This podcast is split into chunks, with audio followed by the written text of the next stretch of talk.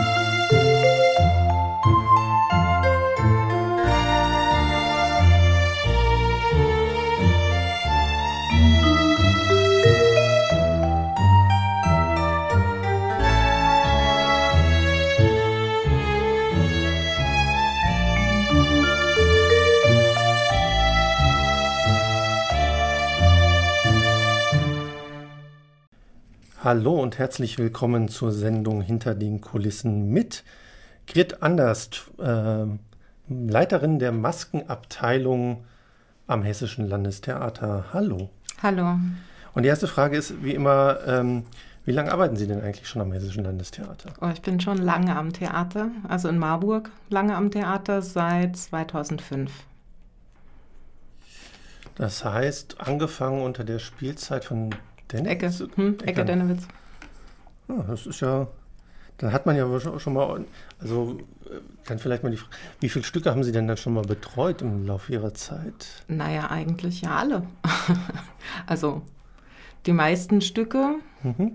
mit denen haben wir ja schon irgendwie zu tun. Das müsste man jetzt hochrechnen. 14, 15 Produktionen pro Jahr. Mal, mal 16. Also 16. Spielzeit. 225 ungefähr. wow. Ja, naturwissenschaftliche Ausbildung.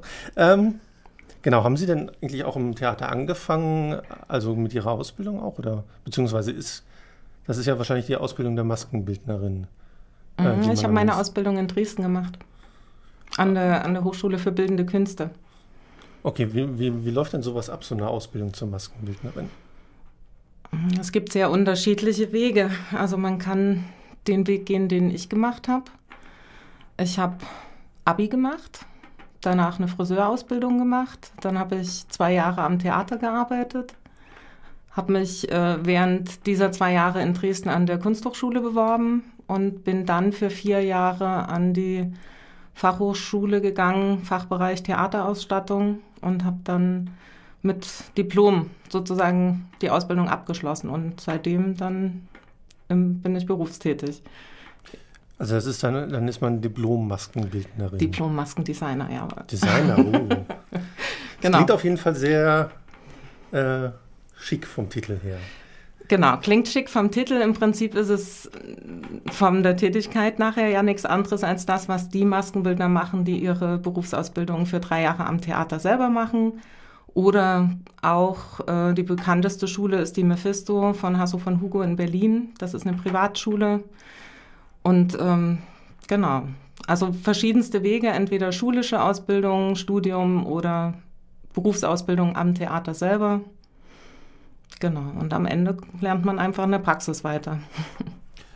Ähm, wie hat sie, hat sie es denn dann von Dresden nach Marburg verschlagen? Das ist ja schon aus der großen Stadt Dresden dann ins kleine Marburg zu kommen. Oh, ich fand Marburg Tatsache wirklich wie Dresden in klein. Ich war ähm, als Studentin hier. Also Ecke Dennewitz hatte ja eine gute Bindung nach Dresden und er stand irgendwann einfach bei uns im Studienjahr und hat gesagt, wir brauchen Aushilfen, wer hat Lust? Und das dritte Studienjahr macht immer ein Semester Praktikum. Das heißt, für ein halbes Jahr geht man eh irgendwo hin an irgendwelche Theater oder zum Film oder was einen halt so interessiert. Und ähm, mein Studienjahr damals, wir waren vier, äh, sieben Studentinnen und wir haben uns halt alle für das Praktikum in Marburg interessiert und hatten uns das halbe Jahr dann aufgeteilt, sodass immer zwei da waren. Und ich war damals im Februar und März hier. Und ja, mir hat es total gut gefallen. Also wir hatten eine tolle Zeit am Theater. Es war super arbeitsintensiv. Wir haben zwei Monate lang quasi im Theater gelebt. Wir haben in den Gästezimmern gewohnt. Und wir hatten eine echt tolle Zeit. Und wir haben richtig viel gearbeitet, konnten viel ausprobieren, hatten einen guten Draht mit dem ganzen Ensemble. Das hat richtig Spaß gemacht. Und ich bin dann hinterher von Dresden immer mal wieder noch nach Marburg gekommen und habe mal so zeitweise als Aushilfe geholfen. Genau, und als ich dann, na, ich bin dann von Chemnitz nach Marburg gekommen. Also ich wusste dann, Theaterwelt ne, ist relativ klein, man kennt sich untereinander und ich wusste, dass ähm, eine Stelle frei geworden ist in Marburg und hatte mich dann dafür beworben. Das heißt ja dann auch, ähm, wie viele Maskenbildner sind denn pro Produktion durchschnittlich dabei? Also es sind ja wahrscheinlich nicht nur Sie alleine, die ein Stück betreuen, oder? Nein, aber wir sind eine kleine Abteilung. Also wir sind zu dritt und das ist unterschiedlich. Also wir haben Produktionen oder Vorstellungen, wo nur einer am Abend da ist. Wir machen manche Sachen zu zweit. Wir haben die Stadthallenproduktionen, wo wir oft zu dritt sind. Und manchmal in der Stadthalle oder fürs Sommertheater holen wir noch Aushilfen dazu. Okay, wenn das jetzt 16 Jahre sind ja in Marburg, was war denn so das aufwendigste Stück? Das aufwendigste Stück. Also wir hatten jetzt mit Macbeth, was noch nicht so lange her ist, hatten wir viel zu tun. Da, also die Hexen waren eine große Aufgabe, das rauszutüfteln, wie das funktionieren kann mit Glatze und vorher irgendwelche Teile noch auf der Glatze, die dann auf der Bühne selber abgenommen werden können. Das war eine Herausforderung, das hat großen Spaß gemacht. Ähm, wir hatten aber auch einfach schon Produktionen wie Iphigenie auf Taurus damals auf dem Schloss. Das waren seltsame Kopfbedeckungen, wo wir eine Zeit lang wirklich dran gearbeitet haben, wie das funktionieren könnte. Also aufwendig sind oft natürlich die großen Produktionen wie Sommertheater oder so, wo einfach viele Menschen dabei sind und man das abdecken muss. Aber manchmal sind es auch die Produktionen, wo vielleicht nur eine Aufgabe dabei ist, was man aber noch nie gemacht hat und wo man dann, wo wir dann tüfteln müssen, wie es gehen könnte und uns ausprobieren können und das ist dann manchmal der Aufwand. Ähm, das ist ja dann wahrscheinlich auch vom Aufwand her, gibt es ja das, die ganze Bandbreite von einmal, äh, ich sag mal jetzt mal auf der einen Seite Gesicht, äh, Gesicht abpudern, äh, dass es nicht so glänzt, bis hin zu äh, Voll-Latexmaske oder kommt sowas im Theater weniger vor? Also Vollmasken, Voll-Latexmasken eher nicht. Also wir haben schon mit Vollmasken gearbeitet, das heißt aber oft, dass die Spieler dann anders spielen müssen, wenn sie ihr Gesicht weniger benutzen können, also weniger über die Mimik erzählen können. Dann müssen sie mehr mit dem Körper erzählen. Das ist ähm, am Schauspiel gar nicht so oft gewünscht. Also aber wir haben natürlich eine ganze Bandbreite. Ne? Also was immer Spaß macht, wenn irgendwelche Körperteile gebraucht werden, wenn man da irgendwie so ein bisschen in die Richtung Special-Effekte gehen kann. Aber Perücken sind auch ein aufwendiger Job, weil es lange dauert, die herzustellen. Genau. Große Make-ups, wenn man viel verändern muss am Gesicht. Und dann liegt ja wahrscheinlich auch manchmal der Teufel einfach auch im Detail dass ja. man es perfekt machen muss. Ähm, dann noch eine Frage, bevor wir gleich mal äh, eine kurze Unterbrechung machen. Ähm, wie läuft denn das ab oder wie wird denn sichergestellt, dass die Maske bei jeder Aufführung immer gleich aussieht? Naja, wir sind halt, wir sind Menschen, wir sind keine Maschinen. Also wir ähm, wir arbeiten mit Fotos natürlich, dass man das Foto dokumentiert, schon in der Endprobenwoche, wie man was macht. Wir schreiben es sehr detailliert auf und äh, dann ist es eine Trainingsfrage, dass durch die Wiederholung man sich das auch einprägen kann. Und dann trotzdem variiert es natürlich an den Abenden. Ne? Da kommt das immer so ein bisschen auf die Tagesform von beiden an, also von Maskenbildner und von Spieler. Und ähm, es ist halt live. Also auch ein Spieler spricht nicht jeden Abend die Worte genau gleich. Das heißt, so, ein, so eine leichte Variante ist immer dabei. Und was ich ganz gut finde, ähm, man arbeitet ja auch weiter an den Sachen. Also wir haben zur Premiere ein Ergebnis, aber das kann man ja oft in der Wiederholung vielleicht auch noch ein bisschen verbessern oder einen Arbeitsgang beschleunigen oder so. Also es bleibt immer lebendig.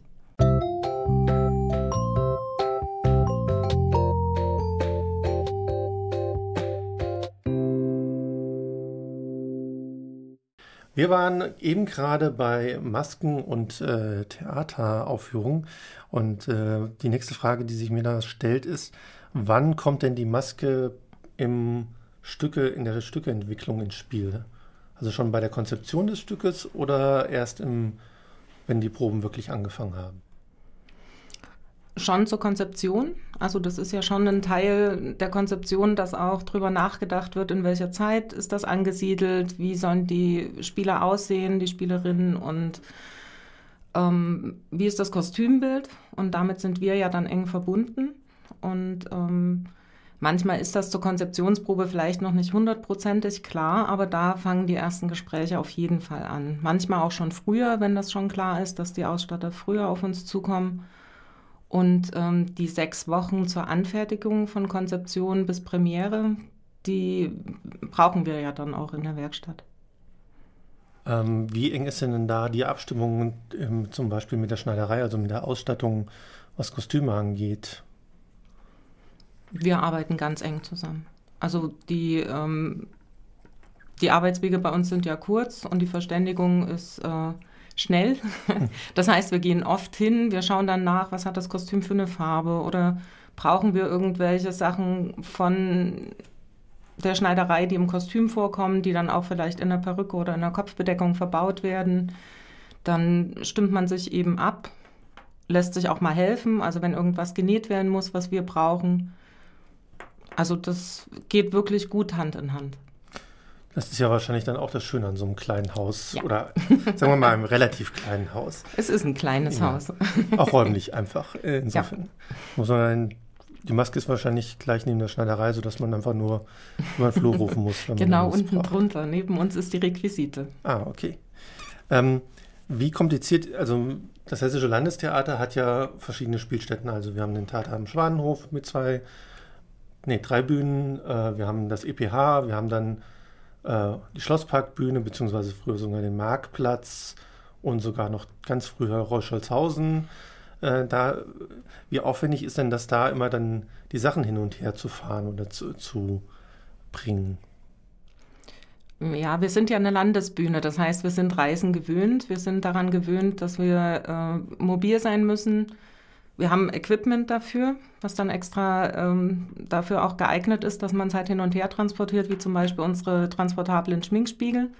Das übernimmt dann netterweise immer die Technik, dass die das mit verladen, genauso wie Perückenschrank oder unsere Kisten, alles, was wir ein- und auspacken müssen für die Vorstellungen. Und ähm, innerhalb der Stadt liegt das natürlich auch in unseren eigenen Händen, dass wir dann dafür sorgen müssen, dass unser persönliches Equipment dann auch rechtzeitig zur Stelle ist. Genau, aber das hängt immer sehr davon ab, wie viel ist das, wie groß ist das Stück, wie viel Zeit ist für die Vorbereitung. Aber da müssen wir uns immer viel an die Kollegen der Technik wenden. Dann ähm, schneiden wir es zumindest mal kurz ab, weil es geht ja eigentlich im Moment in der aktuellen Zeit nicht. Äh, Corona äh, betrifft ja vor allen Dingen eigentlich die Maske besonders, denn äh, das ist ja der Teil oder eines der Gewerke, die am nächsten an die Menschen rankommen. Wie war denn das jetzt in der Zeit? Also wir hatten ja jetzt im, im März mit Konferenz der Jammernden hm. äh, ja schon äh, ja, eine Premiere, die halt über Zoom lief. Gibt es hm. dann quasi Schminktutorials per, per Videokonferenz? So ist das Tatsache gelaufen. also ja, Corona war bisher für uns extrem ungewöhnlich die Zeit, wie man im Theater auch versucht hat, damit umzugehen. Also für mich das Krasseste fast war wirklich, dass wir vor exakt einem Jahr die Generalprobe gemacht haben für ein neues Stück und dann am nächsten Tag die Premiere abgesagt wurde. Normalerweise kennt man das ja am Theater, ne? der Vorhang geht immer hoch, egal was hinter der Bühne passiert. Und seitdem haben wir eigentlich alles Mögliche erlebt. Von Spielbetrieb ist völlig eingestellt und wir arbeiten nur noch in der Werkstatt bis hin zu, wir arbeiten Hand in Hand mit den Spielern, die müssen ganz viel selber machen und wir können nur noch kleinere Aufgaben übernehmen, alle halt mit Handschuhen, mit Schutzkleidung, mit Atemschutzmasken. Das war echt verrückt. Und ähm, jetzt war es dann der Schlusspunkt jetzt. Das letzte, was wir erlebt haben, war Tatsache, dass ich über Zoom angeleitet habe, wie die Spieler und Spielerinnen sich selber schminken mussten. Hat denn das gut geklappt oder also musste man da auch mal sagen, ah, das können wir vielleicht so nicht machen?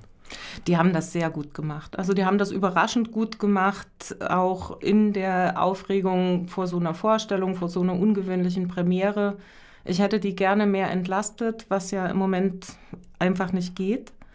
Aber die haben das gut hingekriegt. Da fängt man an, sich Sorgen zu machen. Aber nein, sie haben ja auch immer wieder signalisiert, wie sehr sie das vermissen, dass sie einfach zu uns kommen können, sich da entspannen können, das abgeben können, diese Verantwortung. Und ich glaube, wir freuen uns einfach alle total darauf, dass das wieder normal läuft. Ist ja, glaube ich, auch wahrscheinlich für Sie nochmal so, also für die Schauspielerinnen und Schauspieler ja ne, ganz angenehm, vielleicht so eine halbe Stunde vor der Aufführung sich in den Sessel zu setzen, nochmal zu entspannen und einfach mal nach einer halben Stunde sich auszuruhen. Es ist unterschiedlich, was die Spieler brauchen. Also manche gehen gerne wirklich ganz in Ruhe ihren Text nochmal durch. Manchmal machen die das auch gemeinsam. Dann kriegen wir das halt so mit in der Maske. Das finde ich immer total nett. Manche mögen es einfach, wenn Musik läuft, wenn man sich unterhält, wenn man sich auch über den Tag unterhält, was vielleicht so los war in den Proben. Also das muss man immer so ein bisschen rausfinden, was jeder Spieler einfach in der Vorbereitung der Vorstellung, in der Vorbereitung seines Auftritts, was der so braucht ob er Ruhe braucht, ob er ein Gespräch braucht oder einen Kaffee. oder ja. Ähm, wir hatten vorhin auch schon drüber gesprochen, über Macbeth als aufwendiges Stück. Was ist denn die Produktion oder die Maske, auf die Sie am meisten stolz sind? Ich bin, ich kann da schlecht eine rausgreifen. Also das das sind so unterschiedliche Aufgabengebiete, die wir da zu bewältigen haben. Und stolz bin ich eigentlich immer am meisten, wenn ein Spieler bei mir auf dem Stuhl sitzt und wenn die Maske für das Stück, wenn die das erste Mal so fertiggestellt ist und die sich in der Verwandlung sehen und dann sagen, okay, jetzt bekomme ich ein Gefühl für meine Figur, jetzt kriege ich zum ersten Mal eine Idee davon, wer ich eigentlich auf der Bühne bin. Das ist ein super Moment. Weil dann ist es auch ganz egal, ist es jetzt eine Schminkmaske oder hat man eine Perücke oder irgendwas gebautes oder Gesichtsteile geklebt oder so. Wenn das einfach für den Spieler der Moment ist, wo er sich in seiner Rolle neu begreift, dann bin ich immer am zufriedensten. Okay, und dann auf der anderen Seite die Frage, ähm, wo bleibt denn einem als Maskenbildnerin gefühlt das Herz stehen, wenn man ein Stück sieht? Also was ist so der größte Schreckmoment, der bei einer Theateraufführung passieren kann, aus Na, Sicht der Maske? Wenn irgendwas auf der Bühne abfällt, was nicht abfallen soll. Also ob das nur ein Bart ist oder ob das eine Perücke ist oder wenn man sieht, dass irgendwas ins Rutschen kommt, weil viel Körperlichkeit dabei ist und dann hält das nicht, wie es halten muss, dann steht man auf der Seite und betet einfach nur noch, dass der Darsteller, die Darstellerin jetzt möglichst schnell abgeht und man das in Ordnung bringen kann. Ähm, Gibt es eigentlich, also wird ja viel auch mit Perücken oder auch mit, mit, mit äh, Bärten zum Ankleben gemacht. Die Frage, gibt es auch äh, Produktionen, wo man sagt, hier, du wirst dich jetzt in den nächsten sechs Wochen nicht die Haare schneiden oder nicht mehr rasieren, damit es ja. einfach natürlicher wirkt? Ja, das ist nicht so ungewöhnlich. Also das ist auch so, dass wir ähm, schon das ganz gerne haben, dass die Spieler zu uns zum Haare schneiden kommen, weil man dann eben manchmal sagen kann, okay, bei der Perücke brauchen wir irgendwie die Koteletten so und so lang, damit die Übergänge gut sind oder ja, wir können das Deckhaar kürzer schneiden, aber die Kontur muss lang bleiben, sonst können wir das Teil nicht befestigen. Also das spielt ganz oft eine Rolle. Und die Spieler, muss ich sagen, sind sehr diszipliniert. Also die meisten gehen das immer gut mit und das mit den Bärten zum Beispiel entscheiden ja oft die Ausstatter schon im Vorfeld, dass die sagen, also du, wie oft haben wir das schon gehabt? Ein Schauspieler hat sich über die Spielzeitpause einen schönen Vollbart wachsen lassen, dann kommt die erste Produktion und der Ausstatter sagt, alles runter, du musst glatt rasiert sein.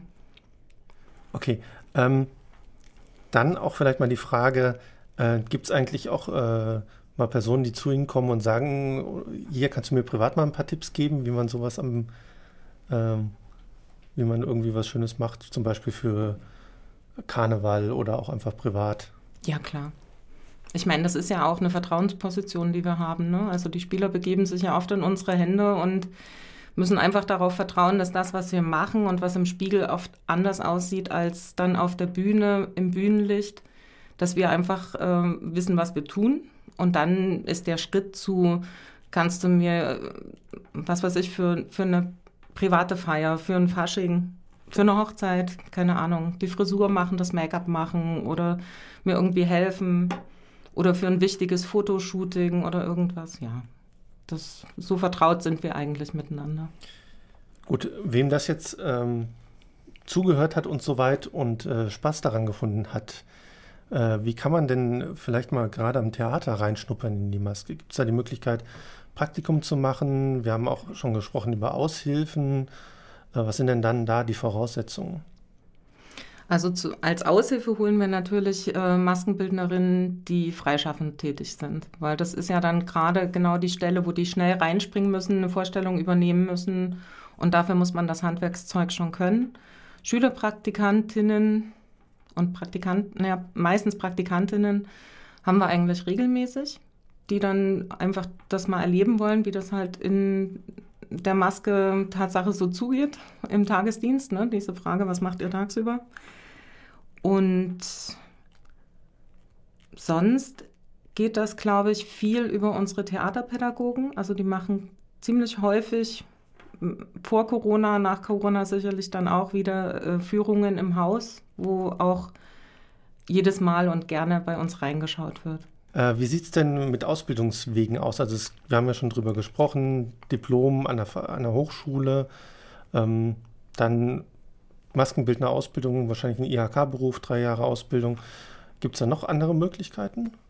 Also für die Ausbildung am Theater muss man sich eben bewerben. Da wird dann oft, es wird gerne gesehen, dass man eine Friseurausbildung gemacht hat, obwohl das nicht, äh, nicht zwingend notwendig ist, aber es wird einfach am Theater oft eingefordert, weil es halt so artverwandt ist, dass man einfach mit dem, mit dem Medium Haar schon mal gut umgehen kann. Und ähm, die Schule in Berlin ist halt eine Privatschule, die man dann bezahlen muss mit einer Warteliste. Das weiß ich jetzt nicht genau, wie, wie die Wartezeiten sind, aber da geht man eigentlich direkt nach der Schule hin und versucht da halt den Ausbildungsplatz zu bekommen. Aber diese, diese Wege, so unterschiedlich wie die sind, haben alle drei ihre Berechtigung. Also, dass man immer schauen kann, was liegt mir am meisten. Bin ich eher der praktische Typ? Ist es vielleicht sinnvoll, im Theater direkt in der Praxis zu lernen oder brauche ich die schulische Ausbildung, wo wirklich der Fokus auf der Theorie und auf dem Lernen in der Klasse sozusagen ist? Oder Dresden ist zwar auch eine Schulausbildung, aber hat halt nochmal ein bisschen einen anderen Anspruch. Dann äh, bildet das Landestheater eigentlich auch selber aus, seinen Nachwuchs oder wir bilden Tatsache nicht aus, im Moment zumindest nicht, weil ähm, wir halt so sehr klein sind und weil die Azubis dann eben schon auch jemanden brauchen, der sie intensiv an der Hand nimmt, wenigstens im ersten Jahr. Und äh, das können wir momentan mit der Arbeit, die so anfällt, mit den vielen Vorstellungen und so, können wir das gerade nicht leisten. Okay, dann haben wir ja jetzt über die vielen verschiedenen Wege gesprochen und dann wäre jetzt die Frage, was ist denn eine Fähigkeit, die man auf jeden Fall mitbringen sollte oder also was äh, also sollte man, ich nehme mal stark an, man sollte keine Angst vor Menschen haben, man sollte kommunikativ sein. Ähm, das ist ja so in allen Gewerken, äh, glaube ich, ja wichtig, gerade am Theater. Aber gibt es auch irgendwas, was man sagt, wenn du das nicht magst, dann ist es auf jeden Fall, wird das nichts für dich. Ich hatte einmal eine Praktikantin, die sich sehr, sehr für den Beruf interessiert hat. Und die war, glaube ich, am Ende anderthalb Monate da, hat das dann abgebrochen, weil mit der Begründung, dass sie ähm, sich das ganz anders vorgestellt hat, dass man nämlich so unendlich viel Geduld mitbringen muss für den Beruf. Das war mir bis zu dem Zeitpunkt, glaube ich, selber gar nicht so bewusst, dass sie meinte, ähm, wenn irgendwas gebaut wurde, angefertigt wurde, der Ausstatter kommt und will es korrigiert haben. Und das vielleicht nicht nur einmal, sondern mehrmals. Und dann korrigiert man es nochmal, weil der Spieler, weil es vielleicht nicht genauso sitzt, wie es komfortabel ist. Und dass man immer wieder zurückgehen muss, dass immer wieder nochmal ein bisschen nachkorrigieren muss und dass das einem so viel Geduld abverlangt. Ich glaube, das ist eine der großen Eigenschaften, die man braucht für den Beruf. Und dann auf jeden Fall natürlich Kreativität, ein Vorstellungsvermögen, also dass man die Idee, die einem erklärt wird von einem Ausstatter, einer Ausstatterin oder von einem Spieler, dass man anfangen kann, das in Bilder umzusetzen und das Einfühlungsvermögen für die Spieler am Abend, also so ein bisschen so ein bisschen psychologisches Geschick. Eigentlich muss man schon ziemlich viel für den Beruf mitbringen. Ja, aber ich, ich finde ja gerade auch, äh, das ist ja auch einer der Sinne der Praktika oder auch äh, FSJ, ähm, was ja auch im Landesjahr angeboten, vielleicht nach dem Jahr oder nach dem Praktikum zu sagen, nee, das ist doch nichts für mich. Ist ja auch eine Erkenntnis, die man aus Praktika ziehen kann.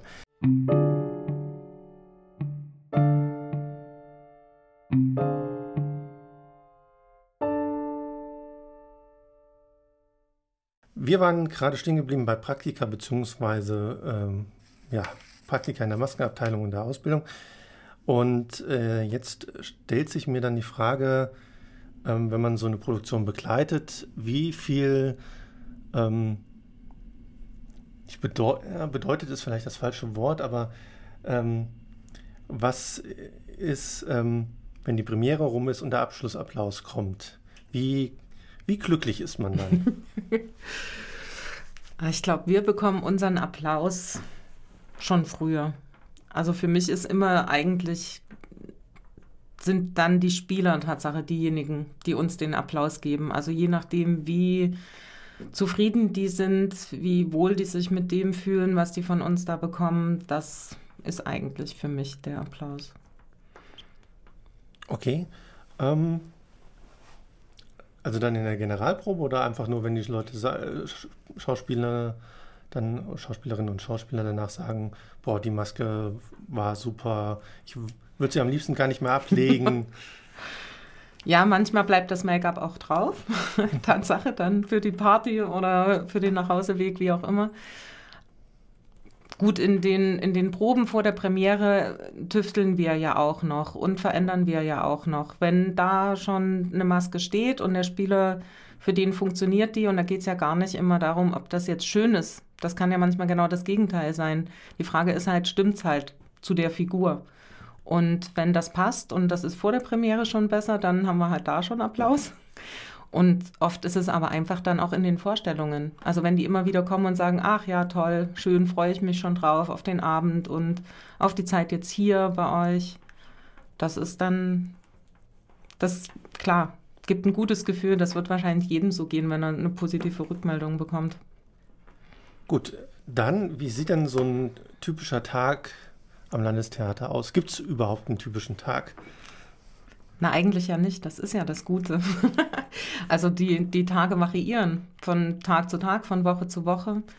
Normalerweise ähm, gibt es halt den Werkstattteil des Arbeitstages, wo wir, ähm, ob das jetzt vormittags oder nachmittags ist, je nachdem, wie man sich das dann einteilt, aber das ist die Zeit, wo wir neue Dinge erarbeiten, wo wir Vorstellungen aufarbeiten, wo man bespricht, wie es weitergeht mit den Ausstattern, mit der Regie oder auch im Team.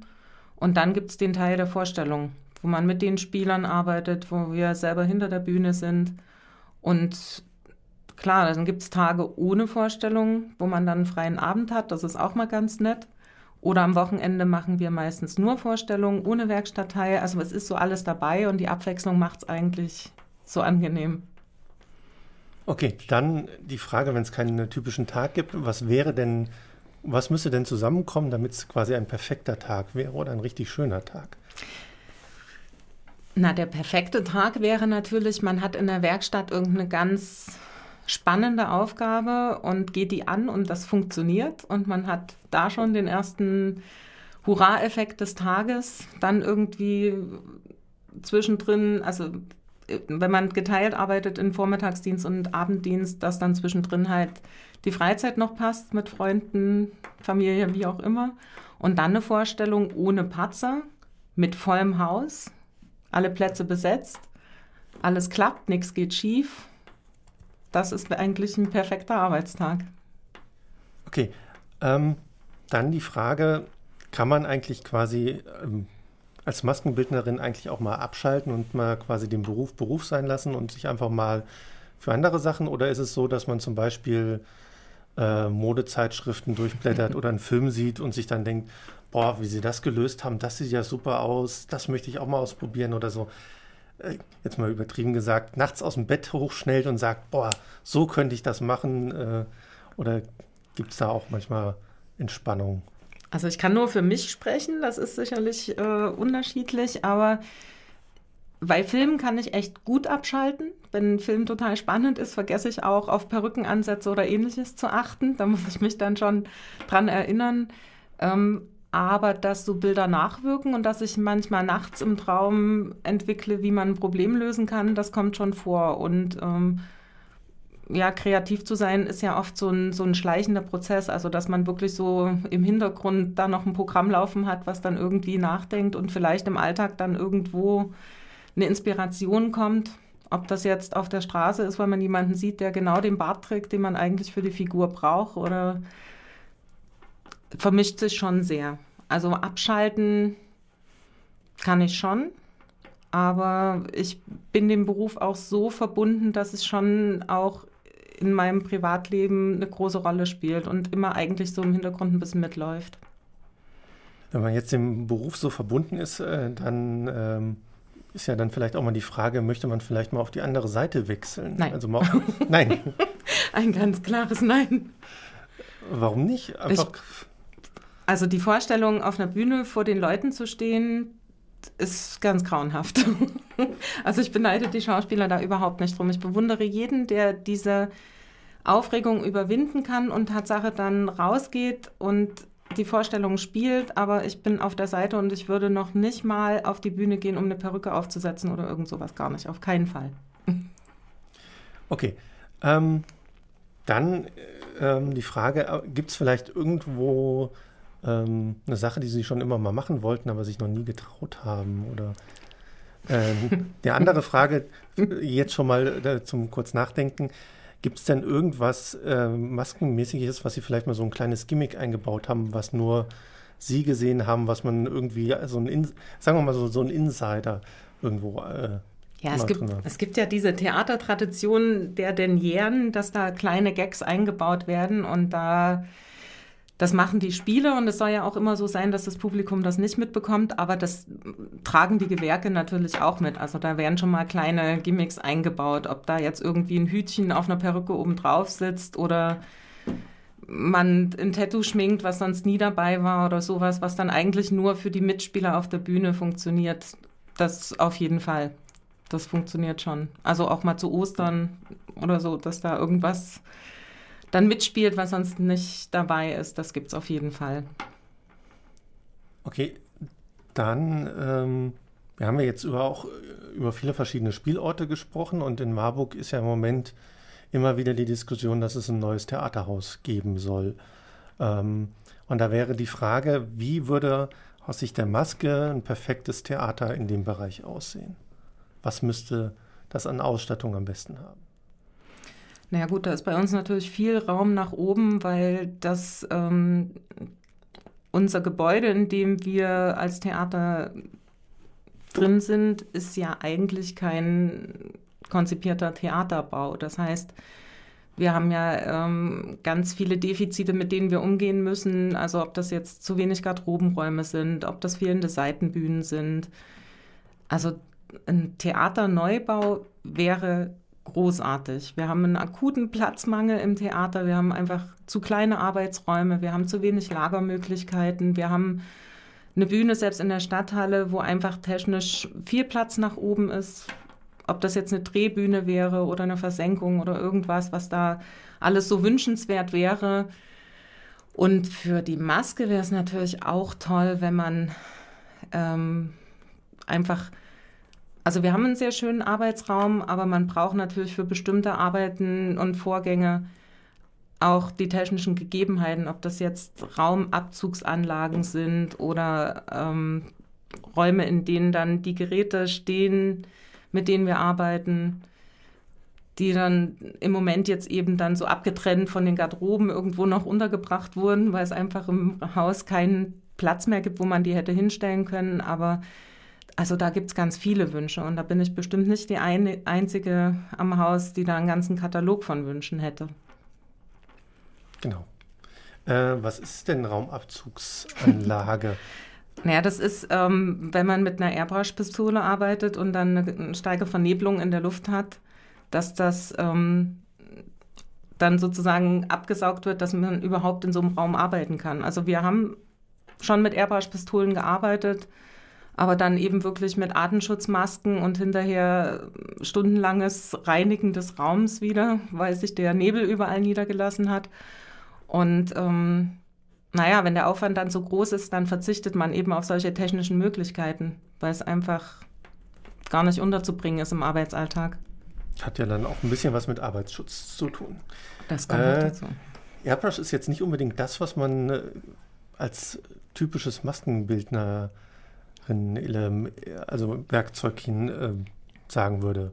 Gibt es denn auch noch andere Werkzeuge, wo man sagen würde, ähm, die benutzen wir relativ häufig oder die benutzen wir, wo man nicht unbedingt direkt sagen würde, ähm, das mit Maskenbildnerei in Verbindung zu bringen? Ähm, also Airbrush-Pistolen benutzt man ja tatsächlich zum Schminken. Also die gibt es ja in so, mit so kleinen Kompressoren, dass man die sogar zum Gesichtsschminken benutzen kann, genauso wie äh, mit mehr Druckluft für Masken, um die zu bemalen oder größere gearbeitete Sachen, um äh, Farbe aufzubringen. Aber äh, wir arbeiten zum Beispiel super gern mit, mit äh, Zahntechniker-Werkzeugen. Und auch Alginat, was halt zum Zahnabdruck nehmen benutzt wird, nehmen wir dann für Ohren oder Nasen. Und ähm, wir arbeiten, wir haben zum Beispiel ein Gerät, was eigentlich eher in der Medizintechnik eingesetzt wird, also so ein Trockenschrank, mit dem so kontinuierliche Temperaturen über einen längeren Zeitraum gehalten werden können. Das nehmen wir dann eben zum Trocknen von Arbeitsmaterialien, Gipsformen oder irgendwie sowas. Also Maskenbildner holen sich von überall die Dinge ran, die sie in ihrem Beruf mitverarbeiten können. Okay, Zahnabdruckzeug, solange man es nicht im Mund hat, ist es ganz angenehm. Das Zeug ist widerlich. Ähm, dann vielleicht auch die Frage, äh, wenn Sie sich überall ein Material herholen, gibt es denn irgendwie so, so ein Jahrestreffen oder eine, eine Vereinigung der Maskenbildner in Deutschland, äh, wo man sich quasi austauscht über neue Trends äh, und Techniken und so Sachen? So eine Vereinigung gibt es durchaus, aber ähm, eine Mö Möglichkeit, sich zu treffen, ist halt ähm, die Messe in Düsseldorf, die eigentlich jedes Jahr stattfindet, jetzt schon zweimal wegen Corona ausgefallen ist. Das ist so speziell für Maskenbildner, da geht man hin, da kann man von allen möglichen Firmen auch die Sachen in die Hand nehmen, man kann sich austauschen, man kann sich beraten lassen und man trifft halt die Berufskollegen. Ansonsten äh, sind wir untereinander einfach ganz, ganz gut im Kontakt weil jeder kennt irgendwie Maskenbildner an anderen Häusern, die man dann anrufen kann oder sich austauschen kann, nachfragen kann, wie die das lösen, ob die sowas schon mal gemacht haben. Wir tauschen uns auch aus, zum Beispiel, wenn Spieler neu ans Haus kommen und man weiß, wo die vorher gewesen sind, dass man dann die Gipsköpfe übernimmt oder so. Also da ist eigentlich immer ein ganz guter Kontakt da. Äh, dann die Frage, wenn man bei Häusern nachfragt, wir haben ja jetzt aktuell äh, zum Zeitpunkt dieser Aufnahme ja vier äh, Schauspielerinnen und Schauspieler aus Graz äh, in Marburg, die ja ihr letztes Ausbildungsjahr hier machen. Ähm, wie aufregend ist denn das für die, beziehungsweise auch die Zusammenarbeit quasi mit kompletten Menschen, die noch nicht so viel mit Maske zu tun hatten, zu arbeiten? Und mit den Studenten zu arbeiten ist toll. Die sind natürlich total äh, dankbar und aufgeschlossen, experimentierfreudig, obwohl ich das den anderen Kollegen am Haus jetzt nicht absprechen will, dass die sind eigentlich genauso neugierig immer noch. Aber die Studenten kennen die Abläufe vielleicht noch nicht so gut wie jemand, der schon länger am Theater ist. Und ich hatte jetzt gerade in dieser äh, in dieser digitalen Produktion, wo ich dieses Maskencoaching gemacht habe, auch mit zwei Studentinnen zu tun. Und das hat mir totale Freude gemacht, auch zu sehen, wie die das dann für sich erschlossen haben, mit dem selber schminken, selber Haare schneckeln, Perücke aufsetzen und so. Das war schön, einfach zu sehen, wie sie sich da entwickelt haben in diesen wenigen Tagen. Genau, und wer das genauer sehen möchte, der hier als äh, Cross-Werbung soll sich mal bei der Hessenschau nachgucken. Da gibt es einen Beitrag zu diesem Stück und da wird auch kurz am Anfang gezeigt, wie das mit der Masking Zoom-Seiten äh, denn aussieht.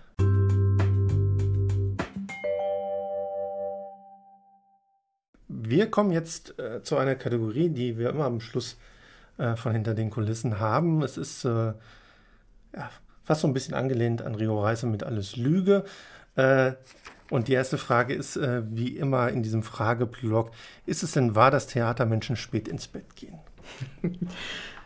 Ja, das kann man, glaube ich, so sagen, aber das ist ja einfach logisch, wenn man bedenkt, dass man, wenn man von der Arbeit kommt, ja noch ein paar Stunden braucht, um so runterzukommen. Und so eine Vorstellung, wenn die, selbst wenn die halb zehn zu Ende ist, bis alle abgeschminkt sind, bis alles aufgeräumt ist. Naja, und wenn man dann so halb elf, elf nach Hause kommt, dann wird es halt schon auch halb eins, eins. ich weiß nicht, also ich glaube, der, der Rhythmus ist halt einfach so. Das heißt dann wahrscheinlich im Gegenzug äh, ist es nicht unbedingt wahr, dass Theatermenschen Frühaufsteher sind. ich glaube, das hängt davon ab, äh, wie die Familienbedingungen sind. Gut, die nächste Frage, ist es denn wahr, dass Theatermenschen verrückt sind?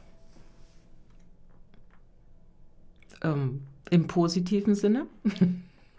Durchaus im positiven Sinne, ja. Ja, schon, vielleicht kann man das so sagen. Okay. Ist es denn wahr, dass Theatermenschen viel trinken? Das würde ich so nicht verallgemeinern. Vielleicht feiern wir ganz gerne und wenn halt viele Premieren sind, dann wird auch viel gefeiert. ja, und wahrscheinlich während der Arbeit äh, ganz viel Wasser trinken. Na, während der Arbeitszeit natürlich nicht. Das ist ja.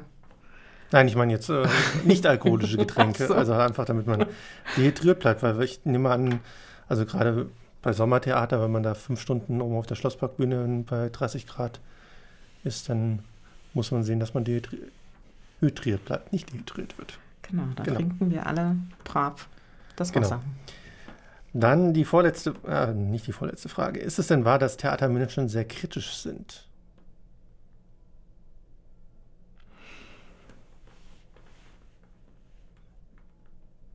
ich weiß nicht, ob kritischer als andere Menschen, aber dadurch, dass ähm, das, was wir machen, ja doch so eine flüchtige Kunst ist und von allen beurteilt werden darf, setzt das vielleicht voraus, dass man sich selber auch kritisch betrachtet und sich immer wieder fragt, was äh, erzählt das eigentlich, wie kann man das interpretieren, wie kommt das an haben wir an alles gedacht? Also so gesehen ja und vielleicht eben auch dann der kritische Blick nach außen, was passiert um uns rum und was hat das mit uns zu tun, was fangen wir damit an? So gesehen ja. Dann die Frage, ist es denn wahr, dass Theater früher besser war? ist das nicht so, dass früher immer alles besser war? Also ich kenne nur die alten Geschichten von alten Theaterhasen, wo man immer denkt, wow, früher, was war da los? Und dann erzähle ich Geschichten und dann denken die jungen Leute das wieder. Und wenn die Geschichten erzählen, werden die Nächsten das auch wieder denken. So setzt sich das fort. Ja, so Geschichten wie von früher, wie damals, als man noch im Theatersaal rauchen durfte genau. und alles ganz locker war. Dann als letztes dann eigentlich noch die Gegenfrage. Ähm, wird denn Theater in Zukunft besser? Wir geben uns Mühe. Okay. Dann die wirklich allerletzte Frage. Ist denn noch irgendetwas äh, unerhört geblieben? Gibt es noch irgendwas, worüber wir hätten auf jeden Fall sprechen müssen, was wir vergessen haben? Nee, gut. Das ist doch schön. So soll es doch immer sein. Ein nettes Gespräch äh, zu haben und dann sind keine Fragen am Schluss offen. Das war hinter den Kulissen äh, heute mit Gret Anders, Masken, der Masken, Leitung der Maskenabteilung am Hessischen Landestheater. Am Mikrofon verabschiedet sich Andreas. Ich wünsche euch eine schöne Zeit und bis hoffentlich bald im Theater. Ciao, ciao. Tschüss.